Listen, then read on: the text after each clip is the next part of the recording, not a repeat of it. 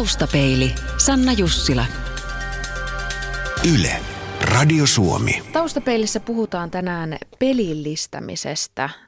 Vieraana on digitaalisen oppimisen tuntija, development manager Kalle Huhtala. Tervetuloa Taustapeiliin. Kiitoksia. Olet digitaalisen oppimisen tuntija ja development manager. Kerro minulle, että mitä sinä teet työksesi? Kehitän uusia ja parempia tapoja oppia ja opettaa tai kouluttaa tai valmentaa toisia ihmisiä. Erityisesti tällä hetkellä ja oikeastaan aina on painottunut sähköisten digitaalisten välineiden käyttöön siinä oppimisen tukena. Alun perin multimedian tai puhuttiin hypermediasta ennen kuin ihan internetkään vielä oli kaikkien käytössä. Hypermedian ja multimedian hyödyntämisestä oppimisessa nykypäivänä enemmän juuri tämä verkostoituminen, yhdessä tekeminen on yksi oppimisen muoto paikkariippumattomuus on sellainen, joka korostuu tänä päivänä tosi paljon. Eli meidän ei tarvitse enää tulla kasvatusta johonkin luokkaan, jotta voidaan asioita oppia ja tehdä, vaan aivan hyvin niitä voidaan tehdä ympäri maailmaa.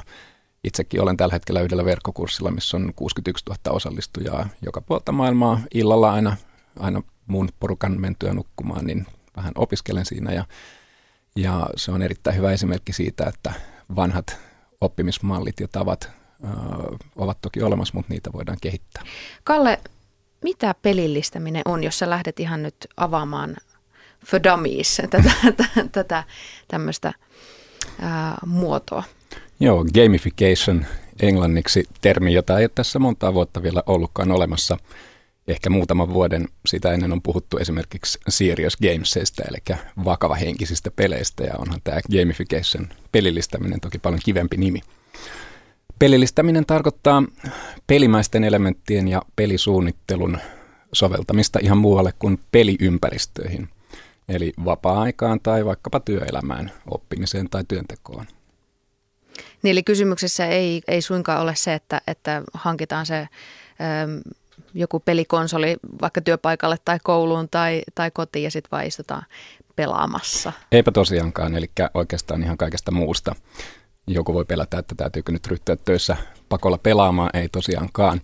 Ja videopeleistä ei ole kyse eikä mobiilipeleistä sen enempää, vaan oikeastaan isommasta ajatusmallista, eli miten asioita, jotka peleissä ovat hyviä, motivaatio, toisto, harjoitus, yhteistyö, tavoitteet, oppiminen, miten näitä voitaisiin tehokkaammin tuoda ihan tavalliseen arkeen.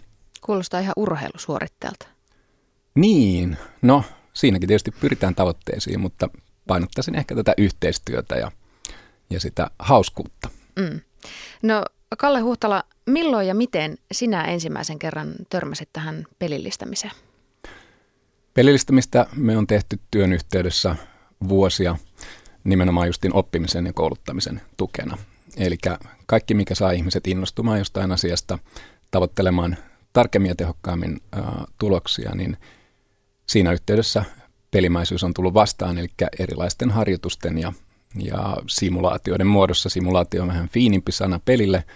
Ää, voidaan käsittää osana pelejä simulaatioja, niin simulaatiosta voidaan pelejä laajemmassa mittakaavassa tehdä, mutta työelämässä kylläkin, joskin sana peli on siellä usein ollut hyvin vaarallinen, se ei kaikille, kaikille siellä maistu. Mm, niin, sehän vieläkin jostain syystä, kun puhutaan peleistä ja pelaamisesta, niin tuo mieleen ne äm, aikuisuuttaan pidentävät lökäpöksyt sieltä kotisohvilta. Joo, jos näin negatiivisesti ajatellaan, se on yksi, yksi heijastus siitä ja toinen on sitten, että pelejä voidaan myöskin pitää vähän epäluotettavana ja vaarallisena asiana. Mm. No missä kaikkialla pelillistämiseen voi törmätä, jos nyt ei vielä puhuta sitä työelämästä? Millä kaikilla elä, elämän alueilla sitä käytetään tällä hetkellä?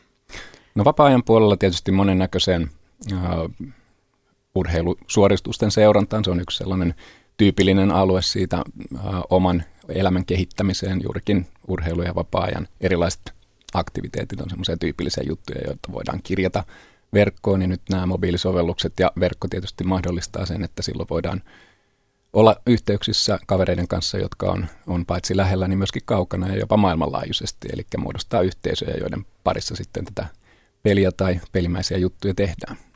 Niin eli silloin kun minäkin lähden lenkille ja laitan vaikka sports trackerin päälle, niin se tarkoittaa, että minä pelillistän sitä vapaa-aikani. Se on juurikin näin. Se motivoi sinua urheilemaan ja tallentaa ne tulokset. Sä voit niitä vertailla myöhemmin ja saat niistä hyötyä ja iloa siitä tiedosta, näet kuinka paljon olet urheilu ja voit verrata sitä toisiin ja voitte ehkä yhdessä tsempata toisianne. Se on yksi erittäin hyvä esimerkki tästä. No jos vielä mennään ihan sinne konkreettisiin esimerkkiä, merkkeihin ja sen käytännön toimintaan, niin mikä siinä on se houkuttavin tekijä? Onko se juuri se niin kuin omien tulosten jakaminen tai, tai sen yhteisön niin kuin apu tavallaan niihin tuloksiin pääsemiseksi? Vai mikä siinä pelillistämisessä on se, mikä, mikä koukuttaa ja miksi, miksi se on hyödyllistä? Siinä mennään varmaan pitkälle yksilöpsykologiaan, että mikä ketäkin motivoi ja näitä tietysti tekijöitä on monia. Se tekee myös siitä varmaan pelillistämisen soveltamisesta aika haastavaa, mutta kyllähän se tavoitteiden etsiminen ja tulosten saavuttaminen on tietysti varmasti kaikilla sellainen asia. Annetaan joku peli tai tehtävä, niin onhan siinä tavoite päästä johonkin, ehkä voittaa toiset tai yhteistyöllä saavuttaa jotain. Eli tulosten löytäminen, tulosten saavuttaminen. Eli johonkin tämmöisen niin kuin, äm, sisäsyntyiseen kilpailuviettiinkö sinne pyritään vaikuttamaan tai, tai sitä herättämään? Kyllä, motivaatiota löytämään, mutta hauskan kautta. Eli pelin täytyy olla tosiaan, niin kuin sanoin, hauskaa ja vapaaehtoista, jotta sitä viitsii tehdä. Pakolla ei voi kukaan pelata ja, ja jos se on hauskaa, siitä innostuu ja silloin myöskin haluaa tehdä jonkun asian hyvin ja paremmin. No onko tämä nyt sitten tämä koko pelillistämisen ilmiö, niin kuin Kalle Huhtala sanoi, että se on aika tuore tapaus vielä, vielä niin tuota, onko tämä nyt sitä, että nämä 90-luvulla tai 80-luvun lopussa 90-luvulla peleihin hurahtaneet teinit ovat kasvaneet aikuisiksi, eivätkä osaa laskea irti, vaan haluavat tuoda pelit mukanaan muun muassa sinne työpaikoille? No, hehän ovat kasvaneet pelimäisessä ympäristössä, värikkäissä käyttöliittymissä ja peleissä, jotka on suunniteltu toimimaan helposti suoraan käytettäväksi ja niitä on kiva käyttää. Ja kun he tulee töihin, niin totta kai olisi mukavaa, että sielläkin kaikki työvälineet toimisi vastaavasti ja hyvin. Eli kyllä itse asiassa työelämässä nämä välineiden suunnittelu on yksi selkeä paikka, missä pelimäisyyttä kannattaa jatkossa paljon enemmän soveltaa. Ja totta kai se on kaikkien etu, jos työvälineitä on hauska ja helppo käyttää. Taustapeilissä puhutaan pelillistämisestä ja vieraana on digitaalisen oppimisen tuntija Development Manager Kalle Huhtala. Öm, tuossa vähän puhuttiin, että miten se pelillistäminen näkyy elämässä, mutta ylipäätään ja miten, miten sitä kukin voi omaa vapaa-aikansa tuoda, mutta öm, käsittääkseni pelillistäminen on vahvasti tulossa nyt työelämään. Niin miten, miten pelillistäminen ja työelämä kohtaavat? Miten tätä pelillistämistä voidaan työpaikoilla hyödyntää tai työelämässä? No työ on monille rutiinia ja, ja voi olla tylsääkin. Se on asia, jota pitää joka päivä käydä tekemässä. Ja tämä on asia, johon tietysti kaikilla olisi mukavampaa. Töitä saataisiin enemmän tehtyä ja työurat pitenisivät, jos siellä töissä paremmin viihdyttäisiin. Ei ole tietenkään mahdollista muuttaa koko työntekoa peliksi ja siinä on omat riskinsä, mutta kyllä pelimäisyydellä saadaan ihan varmasti sitä motivaatiota lisättyä. Lumikinkin seitsemät kääpiötä lauloi töihin mennessään, että aina, aina laulaan työtä teen, niin vähän sitä samaa henkeä varmaan tällä voitaisiin työelämän puolelle tuoda.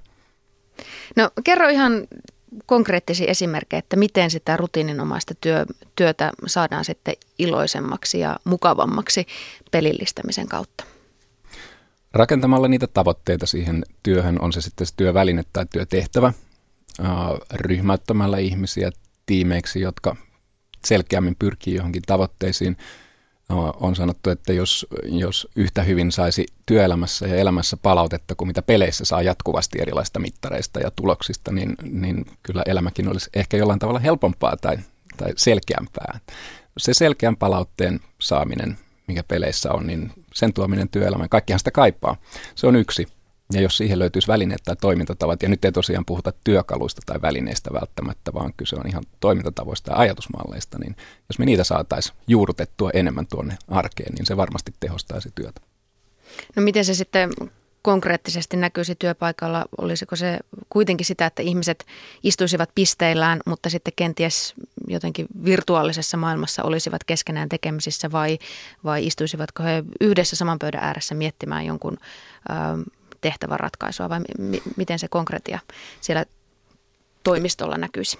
eri ihmiset tykkää tehdä töitä eri lailla ja tietysti jos ihan fyysisesti porukkana tehdään jotain, niin sehän on kaikkein hauskinta aina. Me kokoudutaan pelaamaan jotain lätkää tai sählyä porukalla ja, ja silloin sitä sitten ihmisten kanssa tehdään hommia, mutta yhtä lailla ihan varmasti laajenee tämä meidän arkemme koko ajan tuonne virtuaaliavaruuteen niin sanotusti. Eli kyllähän meillä tällä hetkellä on jo vahva semmoinen toinen seurakunta siellä, jonka kanssa toimitaan sosiaalisessa mediassa ja juurikin pelien puolella ne verkostot löytyvät sieltä. Ja työpaikalla ihan yhtä lailla, vaikka meillä tänä päivänä työmaailmaan on ehkä jalkautumassa enemmän tuo sosiaalinen media ja sen toimintatavat sosiaalisen intranetin muodossa ja pikaviestinnän, videopuheluiden ja vastaavien työkalujen kautta, joilla yritetään vasta päästä irti siitä sähköpostin vuorokauden, kerran vuorokaudessa viestintäsyklistä siihen, että viestintä voisi olla niin kuin paljon nopeampi tahtista kerran minuutissa tai jopa reaaliaikaista, vaikka kaveri ei siinä pöydän toisella puolella istukaan, niin tämän tyyppisiä välineitä ja toimintatapoja täytyy myös työelämään saada. On ne sitten äh, mobiilipäätteitä tai muita käyttöliittymiä, niin näillä varmasti saadaan se yhteishenki ja pelitoiminta sinne tuotua. Kalle Huhtala, digitaalisen oppimisen tuntija. Millaisia, millaisissa työyhteisöissä tai työtehtävissä tämmöistä pelillistämistä voidaan käyttää ja soveltaa? Ensimmäisenä tietysti tulee kaikille mieleen erinäköiset ohjelmointitiimit ja nuor, niin sanotusti nuoret työympäristöt, mutta kyllä kaiken ikäiset ihmiset voi pelejä hyvinkin käyttää, jos, jos löydetään oikeita tapoja motivoida ihmisiä. Ihan kaikkiin työympäristöihin tietysti voi olla vaikeasta peli, pelimäisyyttä ihan suoraan siihen itse työhön tuoda, mutta sen työn ohessa voi kuitenkin käyttää niitä työviihtyvyyden tai työmotivaation nostamiseksi. Meillä esimerkiksi on toimisto kuudennessa kerroksessa ja kun sinne muutettiin kolme vuotta sitten, pistettiin oven viereen lappu ja kynä ja siihen sai sitten kirjoittaa nimeä. Aina kun kiipesi kuudenteen kerrokseen, niin sai vetää viivan. Siinä on 118 askelta ja yksi askel vastaa 10 yksi askel portaita vastaa kymmentä askelta vaakatasossa. Eli jos kaksi kertaa päivässä kuusi kerrosta kiipeät, niin se vastaa kahden kilometrin kävelyä. Kyllä sillä täytyy jotain moti- positiivisiakin vaikutuksia olla siihen vähintäänkin työssä pärjäämiseen kun tutustuin tähän aiheeseen pelillistämiseen, niin törmäsin Karolina Harjanteen kirjoittamaan blogiin kirjoitukseen ja hän kirjoittaa seuraavasti. Monet peleissä esiintyvät elementit ovat ensiarvoisen tärkeitä niin ihmisten onnellisuuden ja hyvinvoinnin kuin työyhteisönkin kannalta. Lisäksi järjestelmä mahdollistaa hyvän työyhteisön piirteen ylpeyden omasta työstä. Viime lopuksi pelimäisyys tekee yksinkertaisista ja tylsistä tehtävistä hauskoja, kun esimerkiksi kilpaillaan aikaa vastaan. Yleisestikin toiminta tehostuu, kun työntekijä tietää koko ajan, mitä tehdään seuraavaksi ja sekä laadusta että määrästä tästä palkitaan. Myös esteet ja epäonnistumiset osataan ottaa paremmin normaalina osana peliä kuin oikeassa elämässä. Kalle Huhtala, tämähän saa pelillistämisen kuulostamaan suorastaan autuaksi tekevältä. Hmm. Onko se sitä? Ei ole vielä olemassa sellaista universaalia toimisto-ohjelmaa, jolla me saataisiin koko, koko työpäivä pelillistettyä, mutta niitä elementtejä näihin meidänkin jokapäiväisiin työkaluihin ihan varmasti tässä hyvää vauhtia tulee. Ja niillä saadaan aikaa juuri tuota, eli rutiinien tehostamista, tarkkuuden lisäämistä siinä työssä, kannustusta, palautetta. Näitä elementtejä toki pyritään työssä varmasti tuomaan pelillistämisellä lisää. No, mitä sitten ne, jotka eivät ole innostuneet peleistä, jotka, joilla on voimakkaampi hoivavietti kuin kilpa, kilpaviettejä, jotka rakastavat yli kaiken rutiineja? Miten, miten heidän käy? No aina ei tarvitse tietysti pyrkiä hakkaamaan muita jossain pelissä ja itse olemaan se paras. Itse asiassa myös on sanottu, että yhteistyö äh, hakkaa tämmöisen pisteiden keruun kolmen, kolminkertaisesti.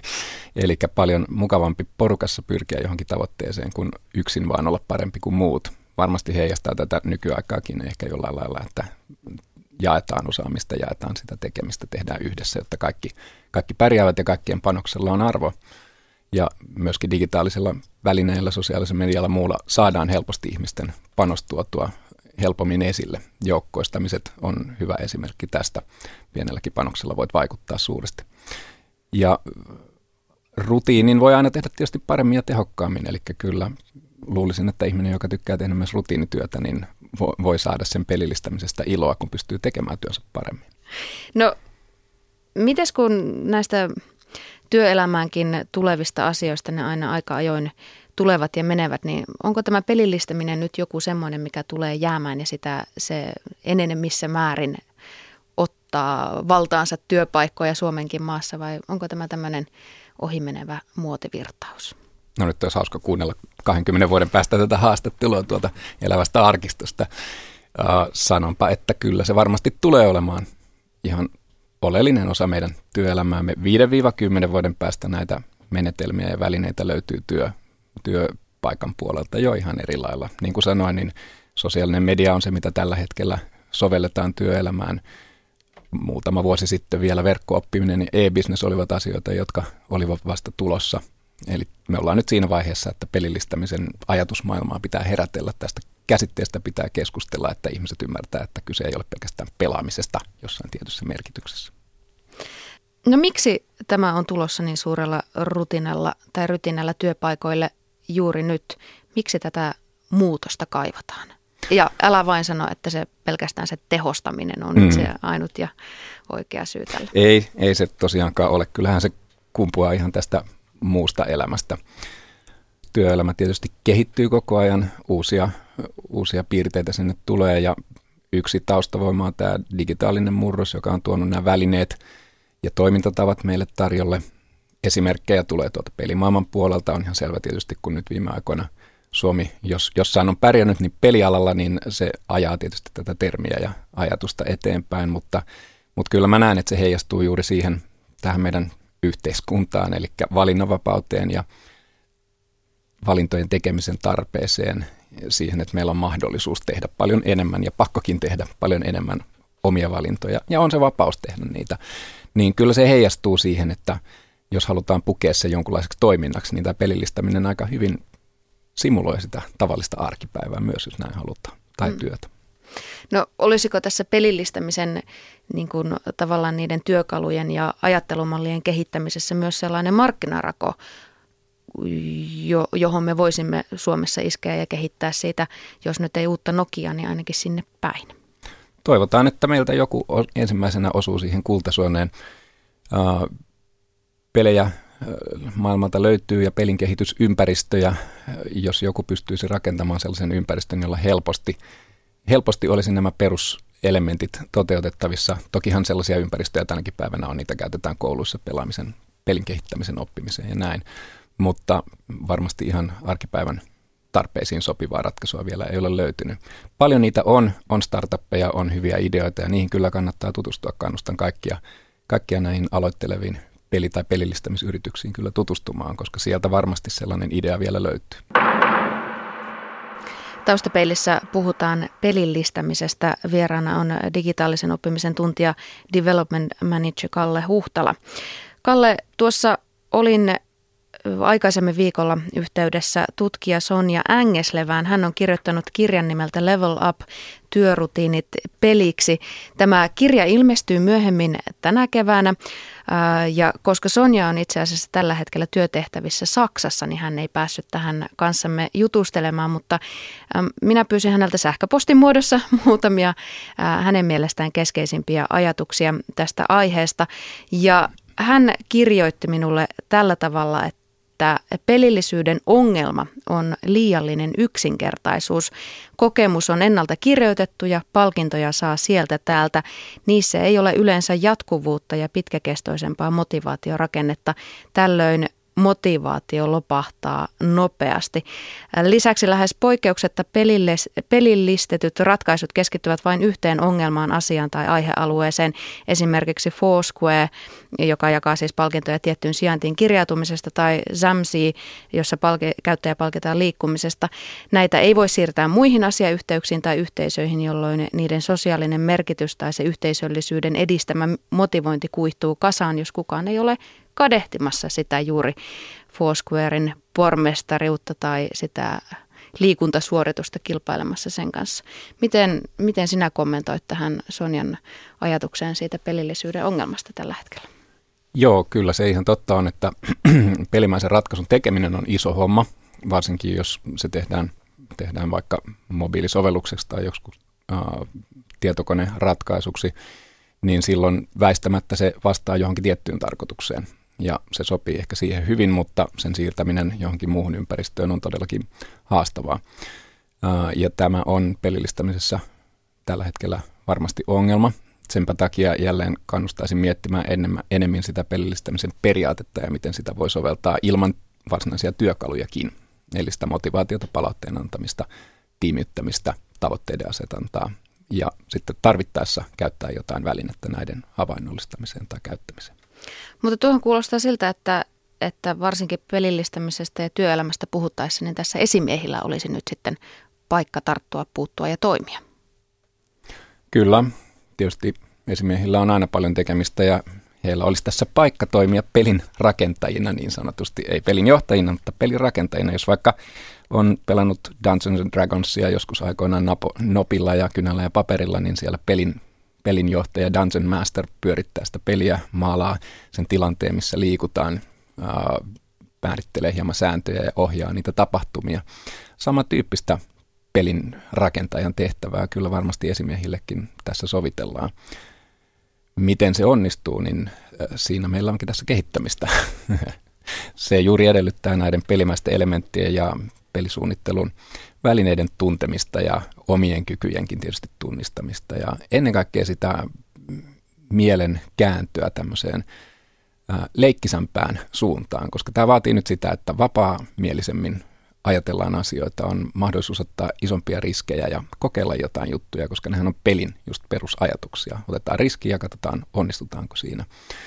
Esimiehillä se on varmaan vaikea paikka, koska heillä on paineita monesta suunnasta. Onko juuri se linja esimies se kaikkein järkevin pelirakentaja? Ei välttämättä. On hyvä, jos löytyy joku muu, jolla on enemmän aikaa panostaa siihen ajatuksen lentoon ja tehtävän rakentamiseen, mutta tämä on myöskin nykyajan ketterän johtajuuden periaatteita, että ei se yksi esimies niitä kaikkia asioita pyöritä, vaan hän löytää sieltä henkilö, joka siihen tehtävään parhaiten pystyy. Ja ihan varmasti sellainen pelillistä ja voidaan sieltä porukasta havaita, joka pystyy tämmöisen asian liikkeelle pistämään. No mutta miten tämä sitten tämä tämmöinen hauskuus ja ketteryys ja, ja että kaikilla olisi työpaikalla mukava ja se työnteko olisi mukava, niin Miten se sopii sitten tähän suomalaiseen varsin vakavaan ja tuloksia tahkovaan työkulttuuriin? Miten tämä pelillistäminen on otettu tämän muotoisessa työkulttuurissa vastaan? Pelisana on, niin kuin sanoin, sellainen, että sitä ei muutama vuosi sitten saanut esimerkiksi joidenkin yritysten intranetissä näkyä lainkaan. Siinähän on ollut riski, että ihmiset olisi siellä ryhtyneet vain pelaamaan esimerkiksi vaikka tietoturvaa oppimaan pelin kautta. Sitten he olisivat päivät pääksytysten pelanneet sitä tietoturvapeliä, eivätkä tehneet töitään, mutta olisivat vähän oppineet varmasti tietoturvasta hurjasti. Uh, kaikilla muilla nimillä se varmasti on helpommin organisaation tuotavissa, mutta perusajatus se siellä kuitenkin sama on. Ja ihmiset ovat varmasti vähän varautuneita tähän. Ei me olla niin avoimia, mutta toisaalta uusia on, ihmisiä on töihin tulossa, uusia asenteita pitää omaksua – kyllä tämä työelämä muuttuu. Onhan se nyt jo erilaista kuin kymmenenkin vuotta sitten ja varmasti pelejäkin opitaan tässä pelaamaan.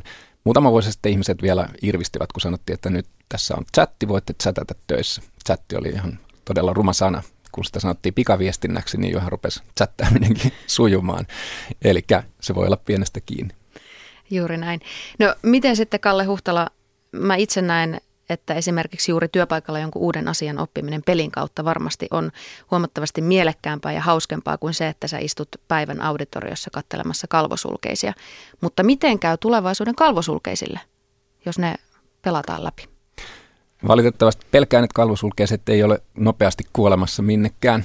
Se olisi tietysti hienoa, jos tulisi joku meteori, joku gamification meteori ja tappaisi täältä niin kuin dinosaurukset, mutta tuskinpa näin kalvoille käy kyllä PowerPoint-taitojakin tarvitaan vielä tulevaisuudessa. Mm, mutta mitä enemmän me saadaan toteutettua muulla tavalla kuin kalvo sulkee sillä sitä oppimista, niin varmasti se on kaikkien etu.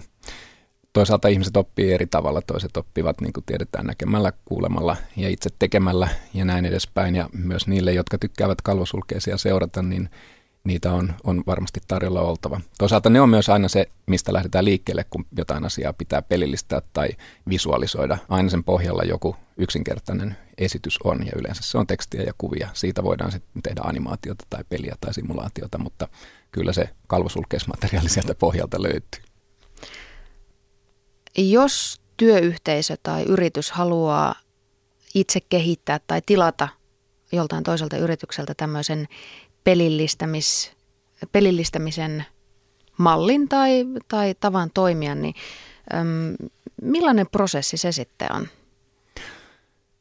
No siihen tarvitaan joku niin sanotusti pelillistäjä, ää, joka tuntee tämän pelillistämisen teoreettisen taustan, eli juuri nämä pelimäiset elementit ja pelisuunnittelun toimintatavat. Mutta toisaalta tällaisen henkilön pitää myös ymmärtää sen kohdealueen ongelmia ja toimintatapoja, jotta hän pystyy löytämään sieltä ne raja-arvot, tunnistamaan sen pelilogiikan, rakentamaan tarinan. Tarina on aina pelissä tärkeä, löytämään ne roolit, joita ihmiset, pelaajat esittävät.